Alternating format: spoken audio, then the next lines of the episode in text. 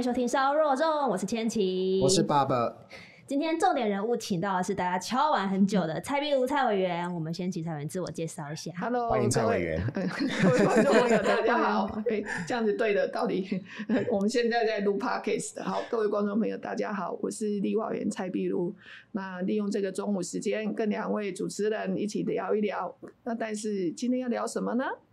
哦，我先讲到是 我对之前蔡委员的印象，因为我之前是那个党团的助理嘛。是。那因为我当过党团助理。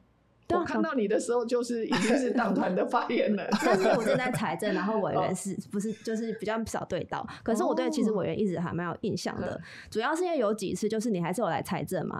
然后那时候就是我有去问委员说有没有需要咖啡，然后你就说不需要，然后。后来第二次也是晚上，也是到很晚的时候，我又去问你，是说有委员有没有需要咖啡？然后你也说不需要。然后就想说，都已经这么晚了，大家都要喝咖啡，可是委员是不喜欢喝咖啡嘛？后来才发现，其实委员是因为觉得说那个就是那个纸包装那不环保，那不是环保杯，我不要。哦，对。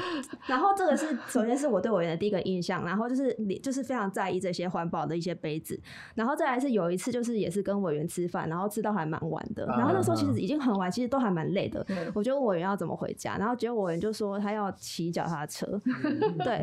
然后昨天就看到委员就是来党部，又是一起拿了一个小脚踏车，就是我是觉得委员 对环保真的是非常的死心塌地，而且他落实在每一个角落。那我想问一下委员会对，是因为其实有时候我们算是真的会蛮环保，可是有时候还是我忍不住会想要买咖啡或买饮料。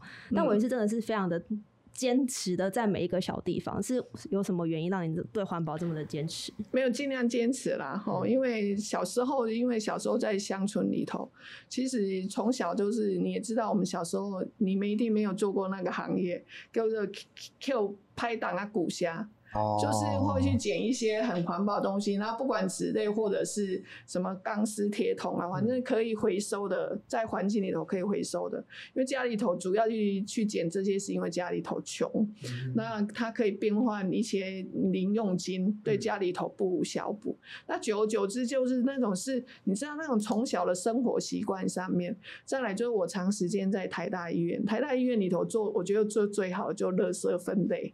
我们的垃圾分类不是一到六类，还有那个可燃，还有那个生物，因为常常会碰到一些医疗废弃物的问题，所以我们的垃圾分类分得很好。嗯、那我也觉得从那时候长时间就是觉得，就是说我们的环保爱地球这件事情，哦，所以到呃从台大医院到那个台北市政府。我都是我都会强调用环保杯，那尽量不环保的东西也有时候也会没办法，那个杯子还是会拿来喝，嗯、但是我就会觉得说，是不是把它带回家还可以重复使用几次？好、嗯，这个就是从小养成的习惯。那大家也知道，都是我其实我上班我都坐捷运、骑脚踏车跟走路，好、嗯，所以常以前我都说啊，我是他们说啊，你怎么？上班我说啊，BMW 就是 就是骑脚踏车啊，坐捷运啊，走路哈，所以那个 BMW 是我的交呃交通工具这样子。哦，所以这个有没有特别的习惯？当然没有，就是在那个环境里头，自然而然就会对环保。所以通常在去年经济委员会，还有这这一两年在谈论一些气候变迁法的一些事情，所以我就会自然而然的投入环保的这个议题。那也相对会跟一些。环保相关的民团会开各式各样的记者会，办各式各样的活动。嗯嗯嗯。哦，所以这个大概就自然而然。为什么你问我为什么这么喊环保？没有，就自然而然从小的生活里头，它就融入在我的生活里面。嗯。那所以也顺便在这里呼吁一下，就是说气候变迁法这个出来了，那再来就三月三十号国发会的净零路径它也出来了，那里头。我们为了达到减碳这一件事情，其实环保救地球这个概念，大概过去我们可能一二十年都是道德劝说，但是因为现在的整个极端气候之下，大气层里头的这个温度上升，我们都想要避免在温度上升在一点五度 C，所以呢，减碳这件事情是势必一定要去做的，而且它必须要落实在我们的生活里面。好，这个大概就今天额外 podcast 里头呼吁一下大家，对整个极端气候之下很多的应变之下，我们的环保如何做节能减碳下面，我们如何来应应这一步？呃，就是今年推出的气候变迁法。那刚好我这今年也是在卫环委员会，所以我会大力的来推动它。所以我会跟各个企业、各个呃环团，甚至跟公共协会，我们会办不同的公听会，然后研讨会，甚至我们去办圆桌大会里头来倡来倡议如何来节能减碳，如何来达到这样子的一个能够把。呃，温管法里头的温度能够把它，把它不要让再让它一直往上面升，因为这会变成一个整个地球里头极端气候下，其实，呃，大家也知道，去年因为旱灾，然后要不然就下大雨，下大雨哦，国内就是去年面临五十六年的旱灾，但是全世界你会看到什么？北京的车站淹大水啊，郑州淹大水啊，然后纽约淹大水啊，哈，这个全世界都会看到了一些灾难，所以在这里呼吁一下。这个节能减碳、环保、救地球还是爱地球都好，好，一定要来做环保运动。刚刚听到蔡委员分享，他小时候就是可能因为家境的关系，需要、嗯、呃去开采古虾，然后去变卖。嗯、那其实我自己小时候的那个环保的启蒙也是类似的感觉，嗯、但是我比较不一样。所以你细汉的时候应该有听过一一首歌嘛？就跟就跟他谈微博。哦，那是我们小时候就是会去捡这酒感啦，因为小时候就是呃，Q Q。Q 姐的酒干那应该可以换一块啊，两块，对对对对，对不对？好，所以它也就是一个回收的概念，嗯、那都会都对应到我们现在的生活，叫做循环经济。对，嗯、小那这个补充一下，就是我刚刚想要讲的是，说我小时候为什么会跟这个东西有。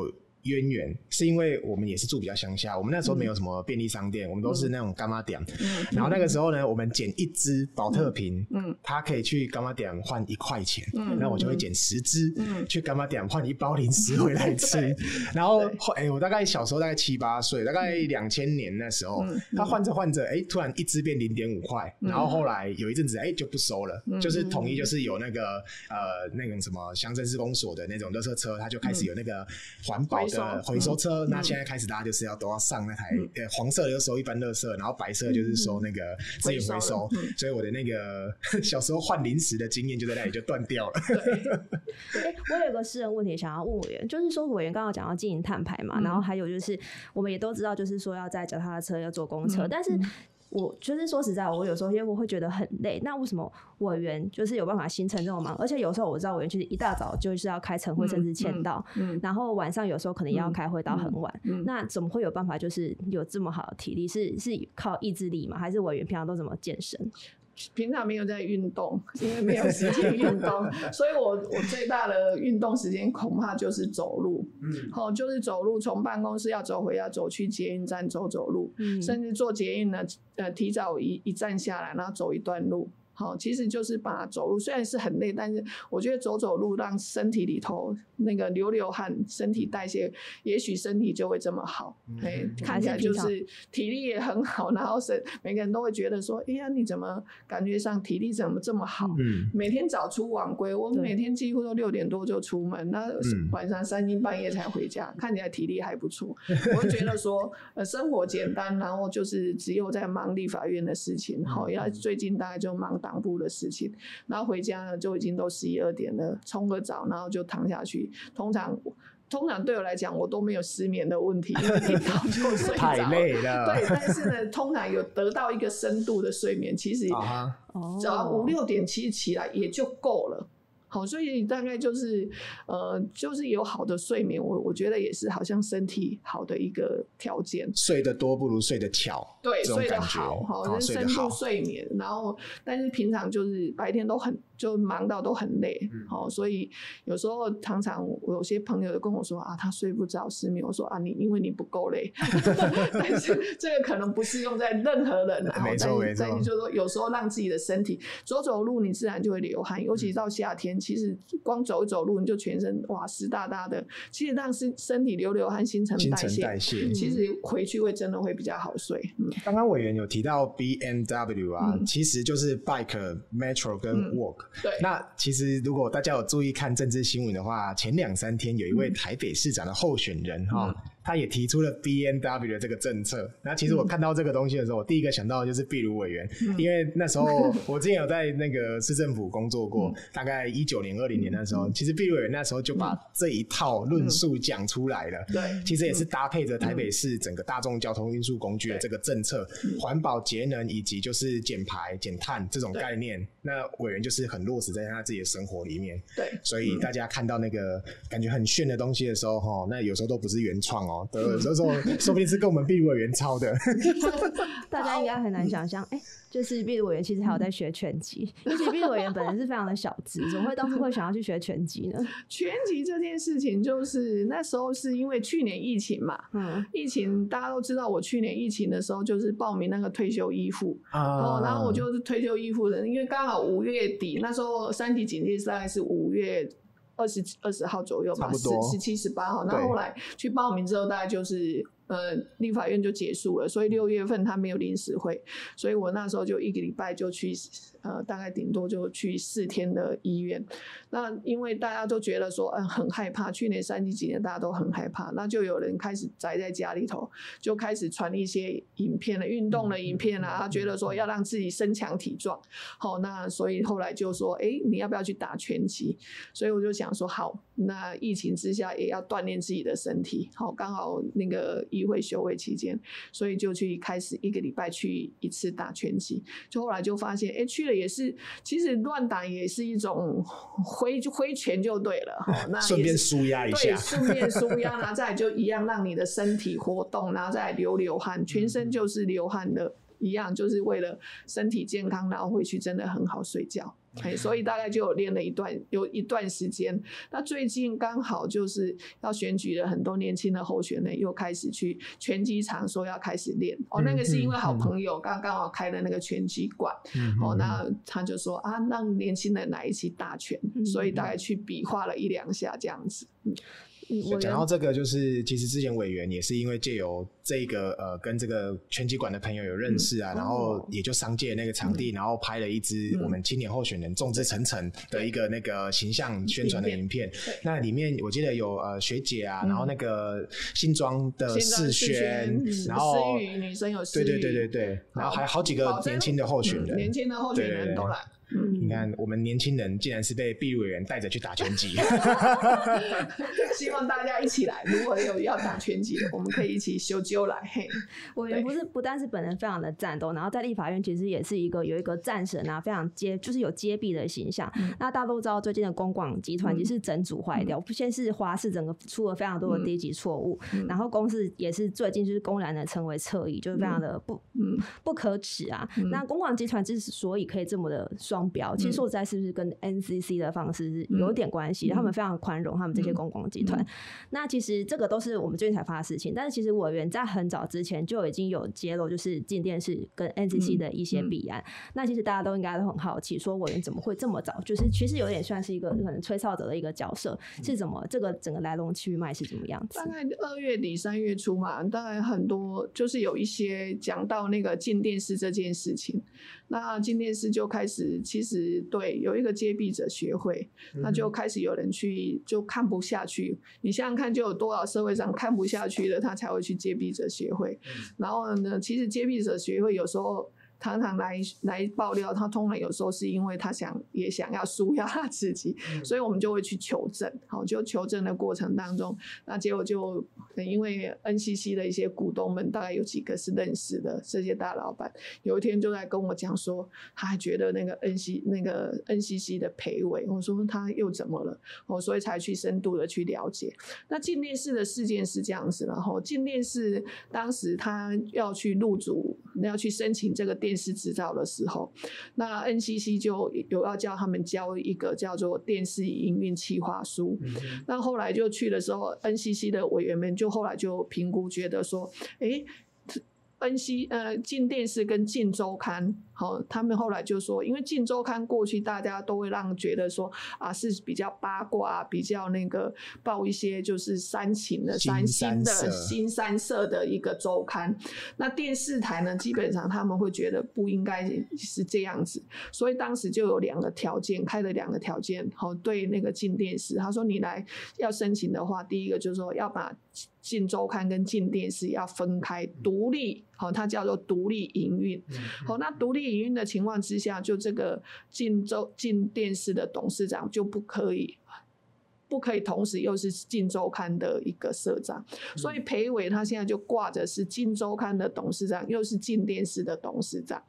那为了当时很多的股东跟董事们，就为了说能够申请到这样一个呃。电视的的执照，所以他们就要求这个裴伟一定要辞掉进电视的董事长。哦，那所以在这个过程当中看起来听起来到现在为止都没有问题嘛，哈。所以呢，后来他们就去聘请了一个专业的董事长，哦，就是陈建平董事长来当担任董事长。那来了之后，他也他就很他就。你知道陈建平董事长的，他是以前大众银行的董事长，所以他是管银行的。管银行的人最厉害的是什么？看账啊。好，所以他就去了之后，就发现说，哎，进电视他们募资了十三点五亿，为什么在一年半的时间，已经是钱都烧光了？钱都烧光了，所以那异常他就发现异常，所以他就去，你知道那个银行出来的董事长就很会看账，然后他就发现说，哎、欸，很多的进电进周刊的同仁呢，他去挂在进电视上面领薪水，嗯，然后这是第一个就是说太，嗯，第一个他。NCC 不是要求说要独立营运嘛？哈、嗯，所以你进周刊的同仁，你怎么可以又同时来挂在进电视上面领薪水？但是他做的事情，事实上他是帮周刊做事。嗯、你知道，你随便去买一本周刊，后面不是都会说总编辑是谁，然后编辑是谁，其实写谁是谁？那个名字呢，理论上应该是周刊的人的工作人员，对不对？可是这些人呢，都出现在进电视里头领薪水。好，这个是那个董事长发现的。那第一个，第二个，他发现说，虽然裴伟他辞掉了董事长，可是呢，在这个辞之前呢，这个进电视的董事长裴伟跟另外一个顾问公司叫庭庭云的顾问公司签了一个顾问约，每个月给他一百五十万。哇哇，就是等于说，你从地进电视里头把这个钱每个月搬走，嗯。嗯，哦，这个才是他掏空进电视，那所以他就发现说，哦，原来一个一年多的募资的钱，在一年多都把这个钱都烧光了，哦，那所以这个中间就有人看不下去，才会去做这样的一个揭弊的一个动作。那我们会觉得说，OK，那你今天是已经得到 NCC 的一个。电视的许可证了，但是你有没有要去查？因为你当初的这两个承诺，显然。第一，两边还是员工互通的。嗯、第二，显然这个裴伟这个董事这个董事长还是在掌控进电视，嗯、因为听说里头的高层就是说每天的那个叫编排会议，就新闻要整哪一个新闻要出来，嗯、那个叫编排。早上开完会之后，然后呢会议记录还送到七楼的裴伟社长去，都要他看。显然他虽然辞掉董事长，可是他实质还是在监控这个镜电视。那不只是董事这样讲，他。他的股东，因为股东有几个是我的好朋友，那就在吃饭时间就一直在讲这件事情。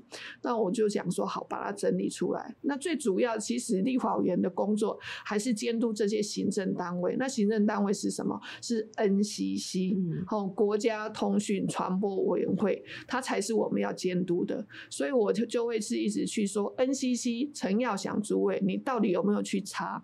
好，镜周刊跟镜电视之间这样子的一个关联性，因为这是很很清楚写在你给他发执照的一个条件之下。好，这是一个很明显的两边的员工互通，然后呢，这个呃，他有顾问公司，还是这个重点是这个庭庭云顾问公司的管的董事长，也就叫做。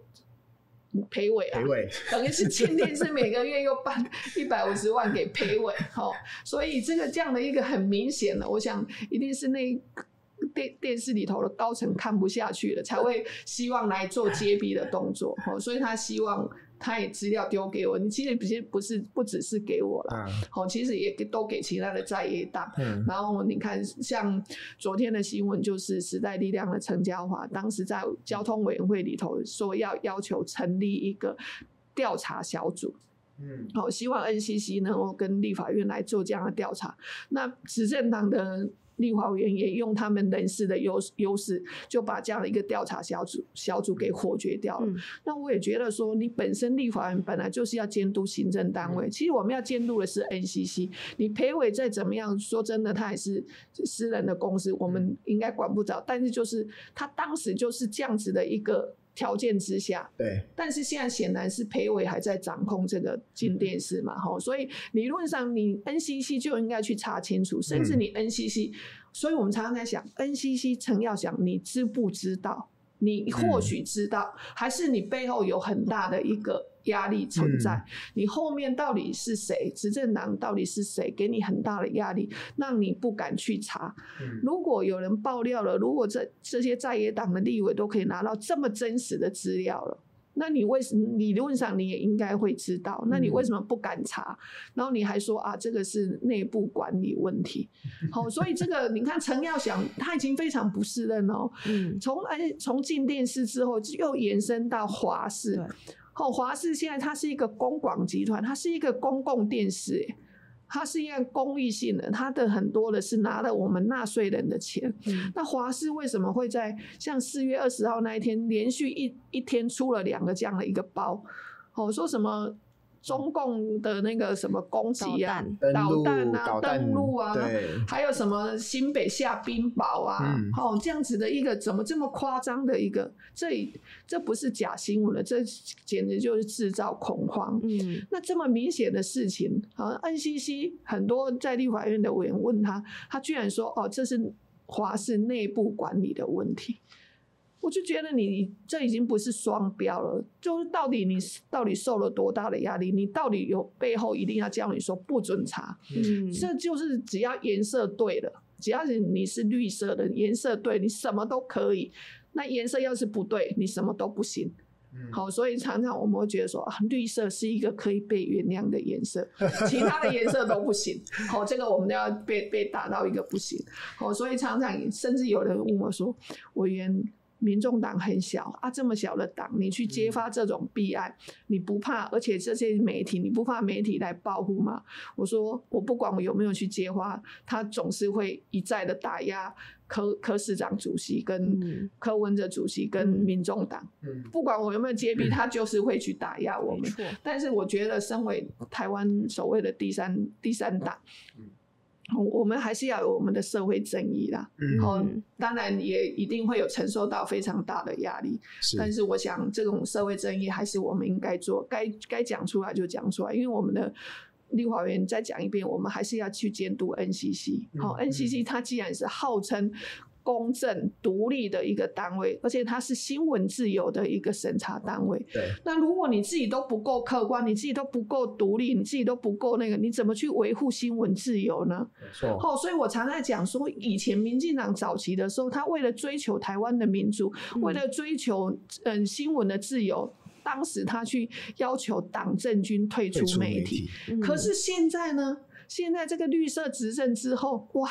党政军一把抓，没错，哦，所以我觉得这个真的是，这不是这我我相信这已经不能用双标来讨论了，这个已经是一个整个国家自由、新闻自由的一个毁坏，好，所以我还是要呼吁整个社会要给我们的 NCC 国家传播委员会这样一个压力，给陈耀祥主委一个压力，他必须要有肩膀。来来处理这样的事情，哦，不管是从进电视、从华视，甚至这一两天的台视、公视、公视哦，公视、公视，它叫公共电视台，是公视的台语台。以前去年去公投的时候，我还常常去上节目，上节目讲台语，因为一点爱讲台语去。伊个台语台一定爱讲台语，哎、啊，即个梗图的问题就是伊咧讲冷笑话，嗯，好，其实也许他是他是他是要来讲盖小金美哥的冷笑话，但是不可以用这么明显的意图的梗图，然后这样子来一个指责这样一个首都的市的市长，你是一个公共电视，公共电视你怎么可以去？去去好像拿纳税人的钱，拿全民的一个纳税人的钱，然后去攻击一个首都市长，到底是背后有人给你施压，嗯、还是有人指示你？嗯，那你为什么要去攻？你又又想要做梗梗图去去去骂一个这样子的一个首都市长？到底你在害怕什么？好、嗯，所以这个最后当然大家都会觉得很愤呃很愤怒了哈。但是对一个民意代表来讲，我觉得我们还是一样回归到正本清源去，请 NCC 出来监督。我觉得蔡委员就是很落实市长，就是柯文哲主席他讲一句话：“Do the right thing, do things right。”对，对的事情就要做，对哦，不对的事情不能做。嗯、那看到这个问题，尽管对方可能是媒体的大亨，然、嗯、后他手上握有很多的资源，嗯、那我们还是毫不畏惧，把这种事情该跟国人报告交代、该监督的这个义务，我们就要把它做好，让我们可以成为这种第三势力、这种中间选民，或者是说比较厌恶蓝绿的这些呃、民众，可以对我们有一个。信任感的这个建立，那其实刚刚委员在陈述这个 NCC 跟进电视的这个整个这个事件里面啊，我就简单的帮大家整理一下。其实第一个，它就是所谓的什么一套人马两块招牌，对。哦，这个术语你不要说，你你今天千万不要再贴我红标签哦哈。虽然说一套人马两个两块招牌，这都是中共的用语，他们很常就是一个圈圈里面，然后就挂了好几个这个不同的办公室的招牌，但同样做事都是同一群人。对，所以你看到底谁才是哦学这个共产党学的最像的？然后再来就是最奇怪的点就是什么？进电视的裴伟董事长跟一个这个也是。停云管理顾问公司，那这个人也是裴伟的董事长，嗯、他们两个签约，然后付一笔钱给一位裴伟顾问。裴伟跟裴伟签约，然后呢，裴伟的镜电视呢付钱给裴伟。哎，对对对对对，对，这就是刚刚整段里面。我我想听众朋友，你只要听到我们刚刚最后这两个结论，你一定就会觉得这几件事情非常的奇怪。嗯、但是对比说，呃，华视出包，或甚至、嗯、呃当天或隔一天，什么调查局马上就介入调查啦，嗯、等等等等等的。然后请看，像委员讲的，其实进电视 NCC 对进电视到现在为止，嗯，我们其实那个事件爆发到现在，可能也过了大概一两个月了，对，但还不看到他们有什么很积极的动作哦，没有，这个就是让委员。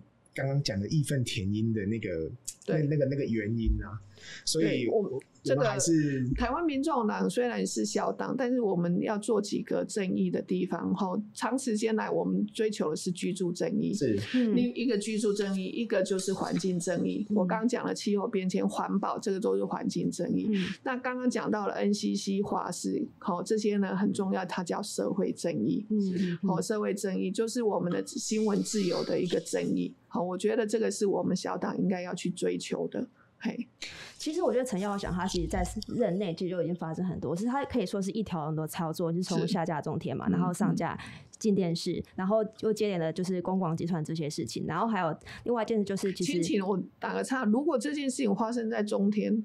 就完全早就早就被抄家了吧，抄抄电视台的吧？对啊，这个完全完全是当初中天当当然有它的结构性的因素跟问题，那他接受了 NCC 这样的这个惩处啊，他下他呃应该说是没有续发照给他啦，然后现在中天就移植到这个网络平台 YT 上，那其实中天也走出他自己的一条路哦。那可是你看这种相对应的处置跟作为，就很很难不让人。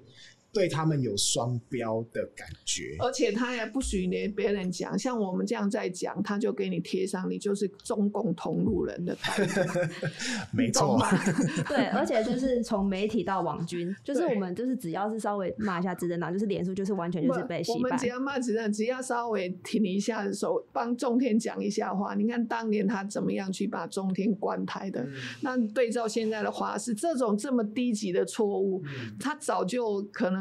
因为他事实上八月要再做评审，搞不好他就不会发照给他，但是他现在都视若无睹，然后呢，可能就会出动所有的皇军来攻击你，你只要替中天讲话，你就是中共同路人。对啊，就在不他他们他们就先不论是非对错嘛，嗯、然后就像主席也常常讲的，哎，一直在同胞之间制造对立，制造敌人，嗯、然后获取。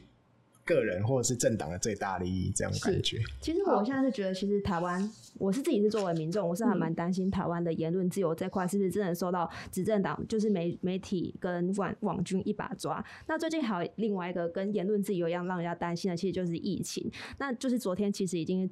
呃，快筛实名制是第一天嘛，嗯、然后又大档机，其实民众啊，还有药局，其实都是有非常多的民怨。那其实现在台湾，不管是在快筛啊，还是呃疫苗啊，还有口服药，其实都是一个量能不足的情况。那委员其实就是一个非常专业的，他去年疫情爆发的时候，委员又有去当那个。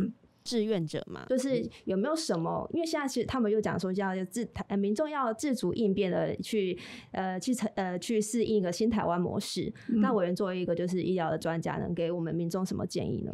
你不觉得最近的新闻跟一年前好像似曾相识？历史在重演，历史在重演一遍。缺口罩，现在缺快筛，缺快筛，故事都是同样的。去年买疫苗买不到疫苗，今年儿童疫苗照样买不到。对，但那个历史好像可以把一年前的那新闻拿过来贴。好像都是历史，都是同样的。那疫病毒这件事情，其实我们 COVID nineteen 哈，它也是 nineteen 呢。它从二零一九年，其实我们这个病毒已经已经走了快两年半了。嗯、那这两年半到底我们台湾陈时中部长指挥官他口口声声说啊，我们都是超前部署，超前部署。嗯、但是呢，当我们要口罩的时候缺口罩，嗯、当我们要疫苗的时候买不到疫苗。好，现在呢，当我们要进入要一个与病毒共存的时代。然后你买你没有快筛剂，嗯、那你就永远都让民众就自主应变能力，然后他在训练我们自主应变能力。嗯、那过去疫苗呃，过去病毒我们呃疫情期间我们防守的这么好，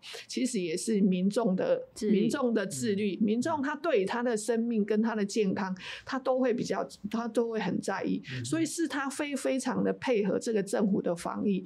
一开始我们在讲什么防疫新生活，对，哦，勤洗手，好，一定要用肥皂洗手，因为肥皂上面的那个碱性，它会让你手上的细菌菌落数会降到很低。好，勤洗手，戴口罩，保持社交距离。其实这个就是工位上面很重要，而且是最常见的一个工位上面的防疫的一个的的一个行为。那接下来当然就需要有疫苗的。的那个免疫，好，让让我们的身体产生强而有力的免疫。所以在这两年半的时间里头，你看老百姓不是他做的好，而是我们的老百姓，我们的民众自主应变能力很好啊。哦，真的是很好。那最近的之乱呢？最近比较乱的就是说这一波的欧米孔，我们的政府的反应能力真的是有有问题。你大家倒回去看看，从去年十二月到今年的一月，你看我们亚洲地区。的欧米孔，欧米孔原来的病毒株是 BA 点一，后来它突变之后就变 BA 点呃 DBA. 点二。这个欧米孔的病毒株呢，从今年的一月，你就想象我们的亚太地区哈。韩国、日本甚至香港，你你会发现他们大流行、大爆发，尤其是韩国，在二月到三月初的时候，你们可以想象，他每天是以人口的一趴在大爆发。呃，韩国人大概是五千万，好，但每天大概就会有那个四万到大概四十，四就是数十万，就是一趴人口的一趴在发生，四十到五十。五十万，这样子的一个比例，那你就想象，您亚在亚洲地区，他们开始这样大大爆发，那整个政府的公共卫生，其实很多的专家就预测到说，韩国、日本、香港之后，那接下来呢，就会到台湾了。所以所谓的超前部署。我们的指挥中心完全没有啊！陈时中每天就是还是在那边，我看他才是真正冷笑微狼，对不对？他只每天都发明一些新名词。如果你已经看到邻国日本的大爆发，甚至香港的爆大爆发的时候，你有没有想说，所谓的超前部署，那我们台湾应该怎么样？我们的疫苗。一剂打打满多少？两剂的哦，我们的人口打多少？三剂的打了多少？那接下来，如果我们要与病毒共存的时候，嗯、其实去年底，呃，柯市长、柯主席跟我其实都在喊说，我们疫苗，嗯、呃，就是打了差不多了，在占了人口的七八成的时候，嗯、我们是不是应该开始学着跟病毒共存？嗯然后进入一个正常的生活，也比较不会影响我们的经济形态。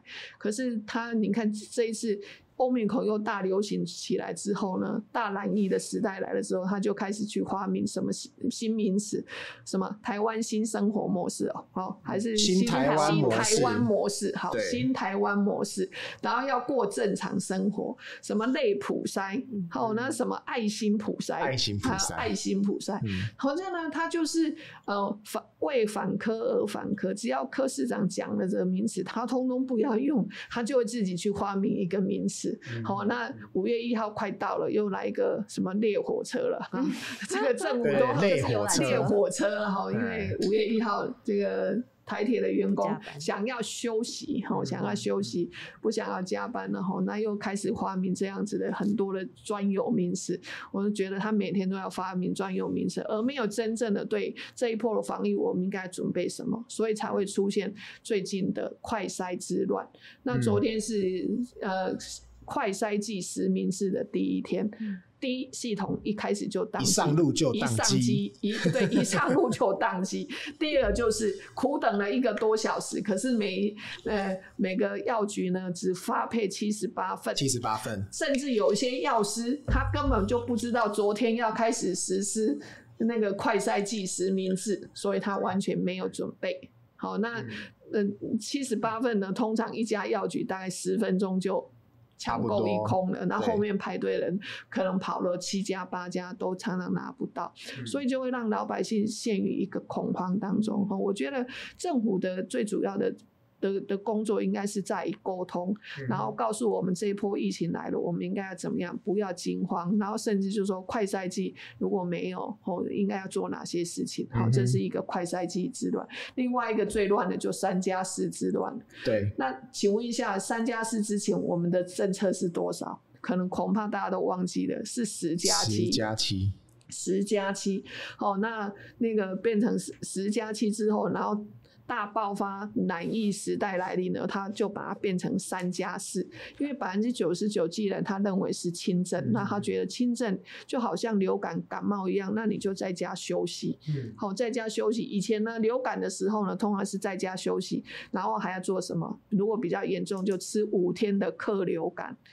好，那现在呢，就是好，我们的 COVID-19 的口服药到底有没有买到？也是最近大家很乐意的。如果你得了新冠肺炎，那轻症的话在家休息。那如果有需要吃药的话，现在辉瑞的的那个口服药哦，陆陆续续好像最近会来呃什么三万份。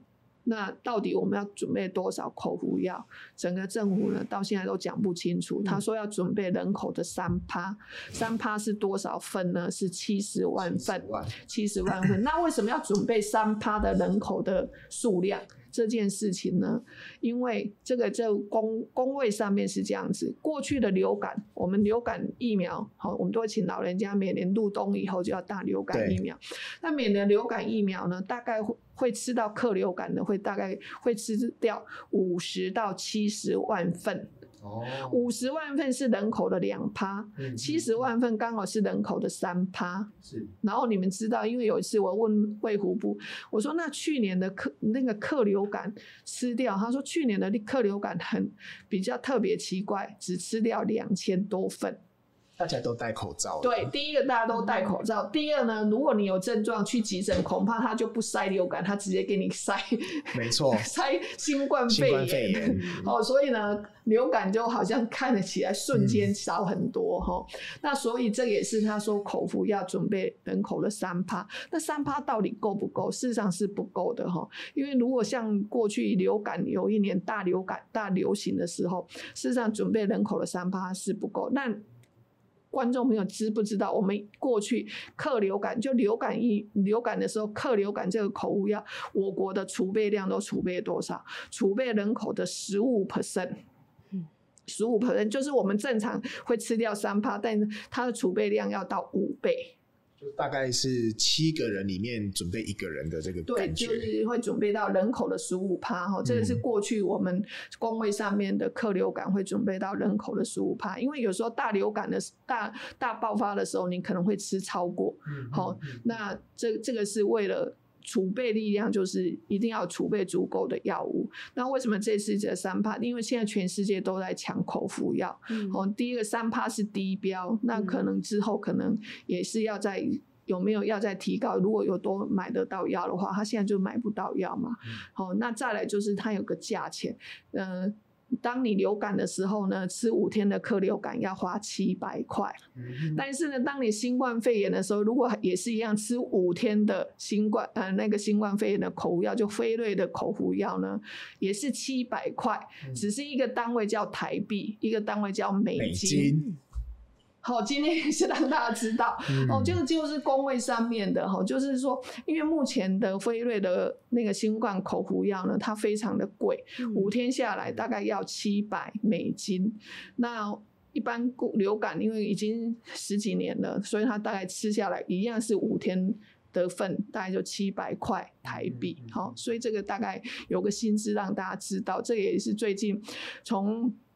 这次欧米孔开始大流行之后，大家就开始准，就是说，哎，疫苗有没有打够？嗯、然后再口服药够不够？嗯、再来就快筛剂，好，快筛剂现在也不够，好，那再来有一个很重要的小儿疫苗，小儿疫苗也不够，也没有准备好，所以呢，我们的政府都。不，请不要再讲你超前部署了。好，你小儿疫苗也不够，那不够之后呢？他就说啊，我没有买到莫德纳。然后有一天呢，两个礼拜前我去那个南投的一个胡伦社里头演讲，嗯、那演讲完那些都有些年轻的爸爸妈妈，他就说啊，我们小孩子。呃，因为美国呢，他的小孩小孩的那个疫苗，他的 FDA 有有有拿到药证的，有 EUA 的是 BNT，哦、嗯，没并没有莫德纳，然后就很多人，爸爸妈妈就会很担心说，那我的小孩要打莫德纳吗？好，那不要让他打，但也很也很烦恼。要让他打，更担心他有会有副作用。好是，所以现在是年轻的父母亲不打，他会很担心你要是得了得重症怎么办？那打了之后又担心会有副有并发症又怎么办？好，那最近刚好也昨天陈时中部长说，BNT 应该有签约到了，那月中五月中就会来一批。来一批疫苗，好，那年轻的父母亲又说，那我现在是不是不要去打莫德纳？所以呢，我们的指挥中心每天都出难题给我们的民众，哎，好，大爆发的时候啊、嗯哦，没快筛。然后呢，一下十加七又改成三加四，哦，三加四那个也是一个灾难哦。你跟确诊者接触了，然后我就想说，那我就自主在家，那我就要居隔三天，我也没收到通知单。知嗯、那三天以后要解隔离了，也没有收到通知。等我解隔了，然后自己去做快筛，我买不到快筛剂，对结果解隔一两天才收到那个。要要要去通知书，所以就一格的混乱。现在目前大概从这一两个礼拜，大概是我。台湾目前防疫上最乱的，好三加四通知单、解隔通知单，哦都不知道怎么来，好然后快筛买不到，嗯、然后小儿疫苗，年轻父母亲一直担心，再来口服药，现在的储备量事实上是并不够的，哦、嗯、那在这一波的过程当中，当然我们看到整个防疫指挥中心的一个无作为的乱象，他就两手一摊。昨天陈时中说什么？哦要怪就怪病毒好了，嗯、哦。这个就是我们的指挥中心，但是呃，抱怨这么多，我想还是要给民众一个比较那个好的一个见见正面的。好，第一，至少就如果老人家没有打疫苗，我还是鼓励大家赶快去打疫苗。嗯、好，那我们的打两剂跟打三剂的疫苗，事实上我们现在大概几乎都有八成八成以上，像两两剂有都有打到八成五三嘿，然后三剂也也将近都有很高的比例。好，所以。大家还没打的，呼吁大家去还是打疫苗，然后呢，一样防疫新生活，勤洗手，戴口罩。保持社交距离。当你觉得有不舒服的时候，再做快筛吧。好，不要每天抽鼻孔。嗯、我的医护朋友跟我说，他们每天上班那个鼻孔都被抽烂了。抽烂了。哦，所以呢，最近我也跟卫福部说，其实有那个唾液机，用唾液来验会比较方便。好，那这个大概卫福部也是要加紧，赶快进这种的唾液机。好，以上拉里拉达大概就是对这一次 这一波的疫情的一个总结报告。反正这一两个礼拜非常的混乱，但是我想民众还是要保持那个比较愉悦的心情，身、嗯嗯、然后呢，让自己的身体免疫力。健康一点，好，一样要多运动，保持身体健康。好，身体健康。那如果这一波的很多人都告诉你说他有得到那个欧米孔，就是因大因为百分之九十几、九十九都是轻症，好，那轻症之后身体就会有那个抗体了。好，所以大概我们只能呼吁说，大家呃平常心，然后再用一点警觉的态度去面对这一波。好，哎、欸，其实刚听完委员讲这一整段，我自己是 蛮有感觉的。像是我我我我住淡水哈，然后我每天会骑摩托车到捷运站，然后那个路上刚好都会经过很多诊所跟药局，嗯，然后大概从两个礼拜前我就开始看到那个，我大概每天大概要七点多骑车哈。嗯那诊所大概都八点多开门嘛？对。我骑车的时候，那个诊所就开始排队喽。嗯。啊，先是排诊所，然后这两天开始就是排药局的快筛。嗯，嗯。那其实这个经验，我们就想到说，去年一开始口罩像委员讲的一模一样，就是这个画面跟这个情境，一模都一模一样。去年之后，就是有什么方方法来解决呢？就是有所谓的呃类似口罩地图啊，或者是什么的，让。民众可以知道说他家附近哪里可能都还有，他不需要花这么多时间，因为其实你说排队，他也是人群在聚集啊。嗯，那其实这一次的快筛为什么就没有相对应的？这个把地图这件口罩地图这件事情学起来，那我们自己台南有一个江明忠的议员候选人，嗯、他是科技人，他去年有帮忙做口罩地图，嗯、今年他就帮忙做了快筛地图，嗯、让大。然后我昨天就点上去看了一下，哎，其实不是每一间药局都卖光了，嗯，那就是有一些还有，有一些真的是剩很少，那是不是？我们在官方这边，其实他说要所谓的超前部署，你甚至是你从去年底其实都有那个声音，就是说边境要开放了，要开放了，但是他们就是迟迟让它只是一个有点 rumor 消息，然后就慢慢默默的做，他也不想要很积极的去做一些应对措施。然后像这一次的三加四，其实委员一讲那天的新闻，我都还有印象。凌晨大概是联合报有一个独家说出苏贞昌院长要拍板变成三加四，嗯，那隔天下午指挥中心就公告，嗯。然后中间就就就就那一 天哦，就那一天哦。然后地方政府的配套措施做好了没？人力调度做好了没？在去年三级警戒，我们的每日疫每日染疫人数大概都还在一千以下的时候，那个时候虽然是居隔十四天，但是其实地方政府的压力其实已经很大，尤其是双北，我们可以看到那个居隔的人数，然后旅馆的调动数，以及医院的那个病床的那个调整，其实然后还有疫调。然后这个基层人员其实那个服务量就已经那么大，然后何况到现在染疫人数是破万，居隔人数是破也是破好几万，嗯嗯、所以说中央看似好像老神这样老神在在稳稳的啊，两每每天下午两点开记者会跟你报这个。然后当当疫情一起来之后，就跟你说，其实这个哈人数不是那么重要，我们现在要关心的是轻症、中症跟重症的这个比例。嗯，他开始就转移焦点了。嗯，然后他他他附近的这个啊所谓的这个嗯同嗯，我们不能讲他啊，不能讲他侧翼啦，就是所谓的这个舆论潮就会开始了。然后顺便再说，你看双北哦，染依然这么多，好可怕哦！你看我们怎么呃某某某某市哈，只要是我们执政的都没有事情，这种感觉。有一张图。对，然后像我自己的社，我自己是住那种公寓社区哦，比较比较大的社区。然后我们昨天是我们那个社区第一次有人确诊，嗯、然后我们的管理委员会，我觉得他们反应超快，他们马上就贴了说我们什么时候要清消，就今天的九点半到下午一点要清消。嗯、所以说，哎，你居民你要嘛就早点出门，要么你就这个时段不要出门。嗯，然后再来就是他马上的应变措施，就像。之前不是有人问说啊，那那个居隔啊，外送什么东西送不上去怎么办？啊，我们的陈时中部长他举了个，个举了个例啦哈，他不是他说他不是这样回答，他只是举例而已哈。嗯、我们就把钥匙丢下去，让外送员上来。啊，当然，因为我们是住那种有管理管理委员会，然后有警卫的那个社区，那其实我们的那个社区管委会马上应变，就是说那个外送不再进来。嗯、然后如果你因为被居隔或确诊。我们这个大楼管理员的那个员工会调度哈，会帮你送到你家的门口。嗯，哎、欸，其实你看，就是管理委员会马上就解决了一般这个人。嗯、当然说这是一个小范围，可是我们从这里也看得出来，很多政策指导指引，很多东西其实都没有预先准备好。嗯，所谓的超前部署不一定要做到非常的呃 fashion 或怎么样，但是你可能要。你有你要有剧本嘛？你要有战略深度嘛？你要对未来的情况要写剧本啊！嗯、李登辉那时候九六年飞弹危机，他写了十八套剧本，然后最后只有发生一个嘛，对不对？那其实我们的指挥中心，它后面还有国安会啊，他没有半套剧本，他就随便整个中央政府一起协力在做这件 事情，但是却让我们感觉好像是每天我只能两点等你说什么，而且你说了之后马上就要做，包含取消那个十连制，嗯嗯，当天我就即日取消。他也没有预备期，然后接下来就是，虽然他会跟你说，哦，我前面有跟你说啊，你要下载那个社交距离 APP 啊，嗯，但是大家都下载了，那个精准度如何，然后以及它实际上的功能，民众要怎么样去确实的使用，保护自己也保护他人，哎，其实大家是不知道的。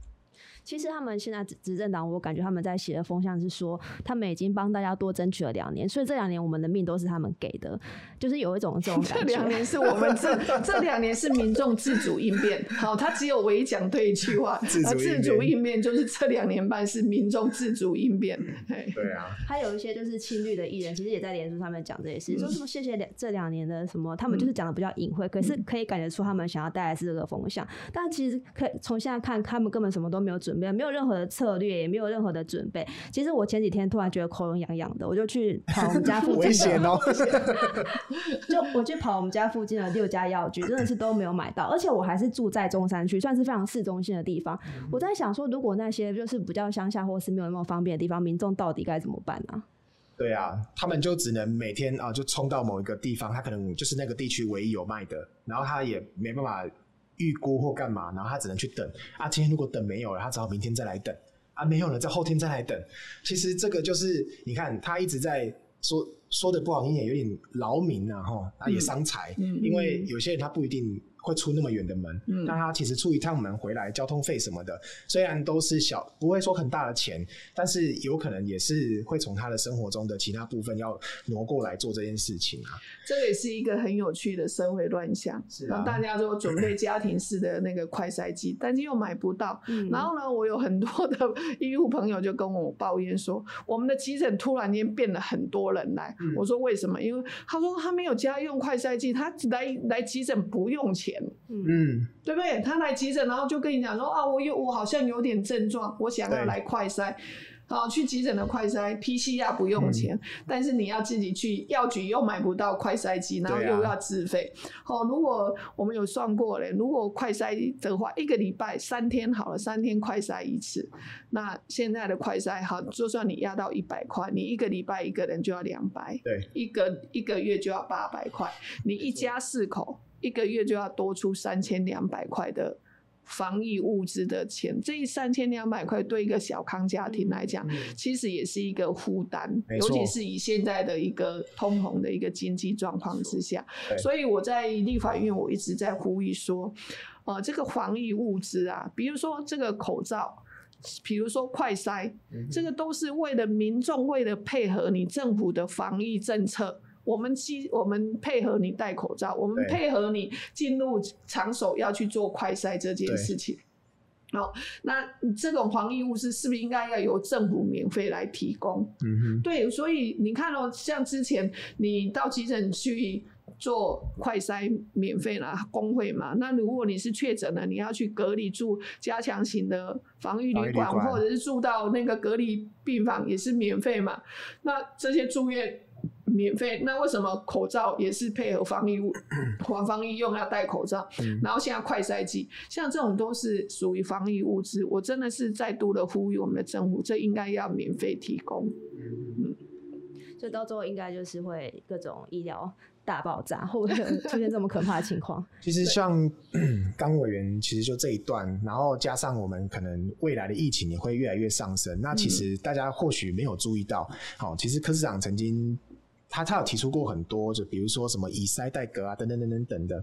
那还有一个很重要的问题就是我们的 PCR 的量能，嗯、我们 PCR 的量能一天其实是有一个上限的。对、嗯。那比如说假设我我我的印象好像是万四千，大概二十万，就将近二十万了。我们全国能够每天做 PCR 的量能大概就十九万四千多，但你就把它记住是两。二十万，二十万。然后像刚委员提到，就是有些人他说啊，我没有快筛，那我可能有一些症状或者是足迹重叠，他就跑到医院去了。但是他很有可能并不是那么高风险，或者是这么密切接触的。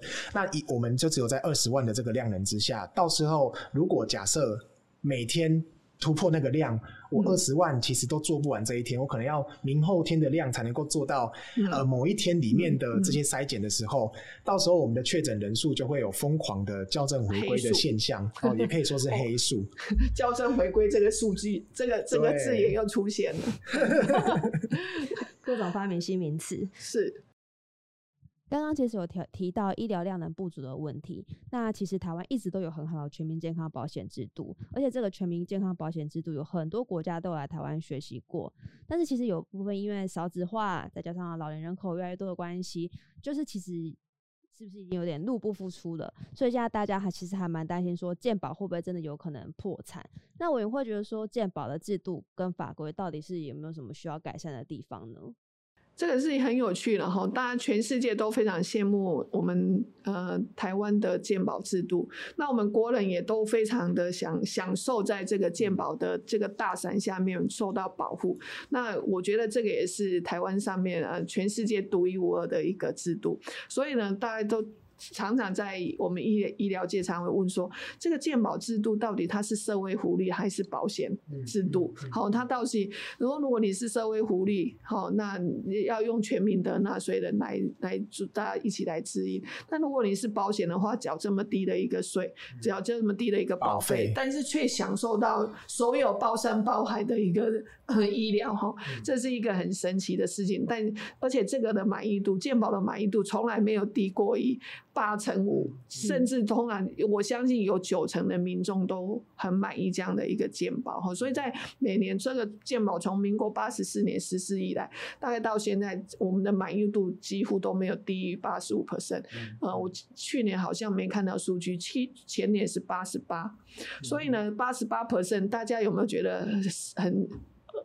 那个四成听过哈，就是陈时中一开始在防疫上面的满意度，就是展现在我们的健保的满意度上面，好，他就是达到八十八，甚至到九成都对他非常的满意哈。那这个健保的制度里头，其实我们健保的制度里头有一项一直都没有实施，叫做分级医医疗加加医转诊制度。分级医疗应该是小病要去小医院看，大病才去大医院看。可是国人的习惯就是我不管大小。病我通通要挤到大医院去，好、嗯，这种迷这种迷是崇尚那种大医院的，觉得他医术好还是怎么样的一个。的一个行为，它就增加了我们的健保的一个负担，好，这是第一个。第二个，很多的老人家呢，很喜欢逛医院，好、嗯，被无代机、莫代机，揪揪诶两三天就说啊，我们一起去医院看病。啊，这个现象呢，在这两年的疫情之下，有非常有趣的一个转变。好、嗯，这个大概因为去年的统计还没出来，前年我讲一下前年的统计好了，二零二零二零年的统计，我们因为疫情开始之后，我们的门诊量。看门诊的减少了两成八，将近三成。就是说，以前可能有事没事去逛医院的这些人，现在觉得医院是一个最危险的地方，所以他就不去了。哦，那该住院的当然还是住院，但住院的一个那个健保的比例下降，也下降了一成八。哈，所以这个大概是二零二零年那的一个的一个数据。那去年的数据应该是最近会出来，如果有的话，也可以跟大家一起做分享。那这个台湾的医疗健保里头，刚我讲过，其实最重要的是上还还是要实施的是分级加分级加医转诊制度，哦，因为小病在小医院看，当你大病了，应该透过你的加医的医生来帮你做转诊，然后再转到大医院去，让我们的整个医疗能够做有效的一个。分级分流的一个使用，那现在的健保费到底会不会破产这件事情？我们目前的全国的总额哈，大概是每年以五趴在成长。去年的我们的健保支出总额大概是七千五百亿。注意听哦，是七千五百亿。好，那今年呢，预估会上看八千亿，它一年几乎就上升了五百亿。那所以呢，大家也会开始觉得说啊，有有一些是不是我们可以节省下来的？那当然这几年健保署也做了一些。就又做了一些，所以像健保署署长李署长跟我很熟，他每次都跟我说，委员我们要一起来倡议哈，就是要有使用者付费的概念。嗯嗯、所以你会发现，今年其实是从去年十一月、十二月到今年，现在这个月比较少在讲，因为疫情的关系。从去年的十一月、十二月到今年的一月、二月，一直都在讲很多的自费。对，哦，就是你去看看诊，然后有一部分要自费，我们就是说使用者付费的一个概念。然后如果健保要永续，那就是大家要珍惜医疗资源。第一个，第二就是说希望能够有。有一些是自费的项目，所以陆陆陆陆续续，这个其实也倡议要要倡议很久的概念。但是有很有的人会提出说，有些弱势家庭、低收入的，那低收入的，事实上它的有一套设计。第一个就是说，低收入户在多少以下，它就是。哦，不会需需要自费这这这件事，不不为使用者付费这件事情。第二件事情就是我们的社会福利应该来补贴，因为以以政府来讲，社会局、社会处来补贴这个，就是说左手交右手嘛。哈，我想那个。呃，柏宏以前也在市政府里头，常常就是说，哎，很多的支的支出他照样收，可是呢，社会局对弱势的，我们就来再来做补贴。他所以他有两种方式，就是说，你的低收入户有拿低收入户证明的，那我们就就没有就没有部分负担这件事情。那这是一种，另外一种就是说。呃，就由那个社社会社会福利保险单位来补来补贴这个部分，哦，所以大概这样子，大概比较能够弭平。那这个也是一个呃社会正义、健康正义的一部分。我们健康的每个人健康是我们每个人的普世价值。那对于弱势的，我们还是要维护他的健康的一个呃正义的的的存在。所以这个大概是目前健保的一个状态。所以其实听起来，只要大家好好的珍惜现在医疗资源，不要浪费，没有不要每次就跑去医院，然后合理妥善的话，是还是有机会可以自己继续永续利用的，对不对？对，那现在有几个项目，就是我们开始会慢慢就节省掉一些医疗费用。大概前几呃，应该前几年的那个前瞻基础建设里头有八千亿，他有拿出一部分来建置一个叫做健康大云端。嗯，所以健康大云端，你的健保卡只要你去看病的时候，你插卡插上去，不管在哪个医疗院所，插卡插上去，在医师的画面里头会跑出来，就是说你前面六次就就医的一个状态。假设因为你今天感冒，那今天你就跑到 A 诊所去，那 A 诊所可能照了一张 X 光片，看有没有肺炎，然后拿了药吃，拿了三天。可是你隔了一天，你又觉得说，哎，都没有好啊，我就跑到 B 诊所去，所以他的卡一插上去，他就会他就会显示说，哎，你昨天才在 A 诊所。拿了哪些药？那 B 诊所这里的医师就会告诉你，那昨天那个药事实上是可以继续吃的，因为我们吃药事实上要有一段的，你药物要在身体有用，要有一段的时间才会有作用，发挥作用。对，但是有时候。我们国人民众都很急，就是吃了感冒药就就睡了一觉之后，哎，不好啊，不好，他就又去跑另外一家，他就说、嗯、啊，那个蒙古大夫我不要，我要换另外一家。嗯、对对对。啊，但是到 B 诊所，B 假设 B 诊所的医师他看健保卡插上，他就发现你昨天是在 A 诊所看，而且这些。感冒药可能就是还是要继续吃的，那理论上他就不会开药给你。可是有时候病人就会觉得说啊，我觉得他是一个蒙古大夫啊，他开的药应该没有效。如果这个情况之下，那 B 诊所就跟你讲说，那你要重新开药就要开就要自费。好，这个就是因我们健保省下来的一个理由，才不会重复浪费。常常是开了三天的药，结果你吃不到一天，又跑到另外一家，又重新又开了三天，结果你 A 的那两家。两天的药费你也没有吃，好，所以这样子用这样的一个大云端的的云端的一个资料库来来让一第一线的医疗人员知道你的就医症的的一个状况，也可以节省我们有一些的医疗支出。那这个是吃药的部分，检查也是。假设你到 A 医院去，哦，就觉得我头好晕，头好痛，我要做个脑部的什么电脑断层。他做一做啊，没事。可是回家过两三天，他觉得我还是很晕啊，我还是头很痛啊，我就开始疑神疑鬼啊。那个电脑断层应该不准了，我是不是又得脑瘤了，或得了什么？啊，你又跑到大医院去，那又要求我要做电脑断层。他一样一插卡，诶。那两天前的跟两天后，他其实他做过，他不会差太多，然后他就会告诉你说，我看到的结果跟那前面一家医院的诊断结果是一样的。好，第一个就是说病人会比较安心，第二病人要是真的不不相信，又会来说，那所以可能就是说他会就告诉你说，哦，健保就不会重复给付，你要的话你就要自费。好啊，所以这时候病人就会比较。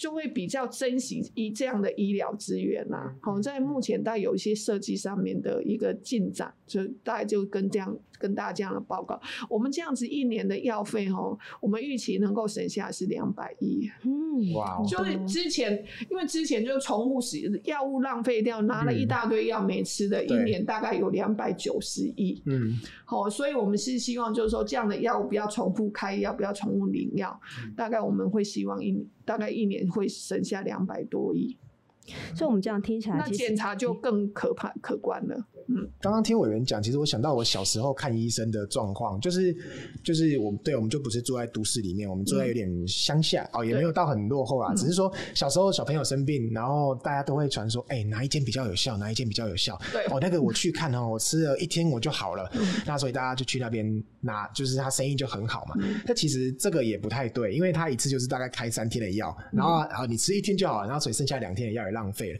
可是这个反过来说，就代表说他有可能那个那一天的药。其实药效是非比寻常的好，哦、但其实你你你你你三天其实一个正常的疗程嘛，但大家长就是家长都担心小朋友不舒服啊，嗯、或者啊，其实这个爱子心切，爱女心切，但是这样子做的话，反而。那个可能要等一下问一下委员的专业意见，其实是那种药效比较强的药，反而长期来说它其实不太好，对不对？包包含说可能病就是抗药性也变强啊，然后你下次可能就要必须要再更强的药，然后那种比较一般正常的哈，三天他把你包装成一个疗程的那个药就比较没有效果，你反而会因为。一开始很有效，但是后来会更加的去运用到这个资源。抗药性啊，对啊，这、嗯、是这样，就是说，哦，这个你说小时候的经验是这样，那很多的医生就会觉得说，为什么他的药开下去都很很有效？嗯、他可能一开始他就用大炮打小鸟，嗯、你可能就是一个感冒，但是呢，他也没有很粘稠，就还没有到细菌感染，可是他就给你比较强的抗生素，对、嗯，就是用很比较后线的抗生素给你吃的，吃的你当然觉得也有效。问题是如果你长时间都去用这么强的抗生素，如果长时间吃了之后，你就会变成抗药性。你你你熬干以外，只能越下越重。对啊。好，那有有时候是你是感冒，因为感冒它它也是一个病毒感染，就好像我们的新冠肺炎病毒感染，所以通常就说，哎，你支持性的疗法，一个是休息，多喝开水，多睡觉。那另外一个就是说，哎，我给你有一些症状的，好，比如说流鼻水，就给你用。啊，减少流鼻水的一些支持性的药物，而不会一开始就给你开很强的抗生素，因为病毒感染基本上它还没有到细菌感染的时候，是不需要吃抗生素的。可是有些医师就会觉得说啊，我的医术就特别好，不是他是给你，他就是给你用很强的抗生素给你吃，那当然就会很有效。哦，这是这是一个，另外一个就是有一些事实上，呃，常常就是给他早期太过早去服用。类固醇这样子的意思，我们这几年的在职教育是比较少了，因为类固醇就常常就类固醇，那吃了之后，它可能让你的身体抵抗力突然间。精神百倍哈啊！但是这个是基本上，人讲美国神丹，好，就是常常会说啊，就一开始给你吃美国仙丹，事实上对我们的身体长时间也是不好的。不过这样的一个状况，这几年的在医学上面，我们的教育这种状况会是比较少。但是抗生素的滥用这件事情，可能是比较普遍存在的。因为很多的家长来了，就是说就会一直跟抱怨医师说啊，你后来以外的不好不好不好，那医师也会觉得说很烦。嗯，哦，所以他就会下猛药啊。其实应该要，呃，那个叫应该要依照临床症状来。不过因为可能都是我们民众会比较急啊，吼，所以这个还是要教育用药的一个习惯。没错，对，好。好，谢谢今天蔡委员非常的那个扎实的一个多小时的内容，而且是就是一直给我们一些很实用的讯息，不管是在疫苗啊、防疫啊，还是一些公卫的一些的那个建议。那其实我后来我我觉得发现，就是不管是在环保还是健保上面，其实就是很简单几个概念，就是说要好好的去利用一下资源，然后才有机会继续用下去。嗯，对，嗯。来上这个 podcast 的，我最我突然间想到，其实我最想要来讲的是我们的二零五零的净零碳排跟气候变迁法，早一天来好好的讲一下这个节能减碳跟环保爱地球到底应该怎么做，而且法规定下去，嗯、以前就用道德劝说，现在还是要用法令，然后实现在我们的生活的层面里头。没错、嗯，这个就是我们市长常讲的，我们要这个给下一代更好的台湾啊，哈，不要说一代不如一代，嗯、然后我们就是一直抽提取下一代的资源来支撑我们现在的发展，这样子。是，好，那我们今天谢谢蔡碧如蔡委员来到烧肉粽 Podcast，谢谢委员，谢谢大家，谢谢大家，拜拜，谢谢。谢谢。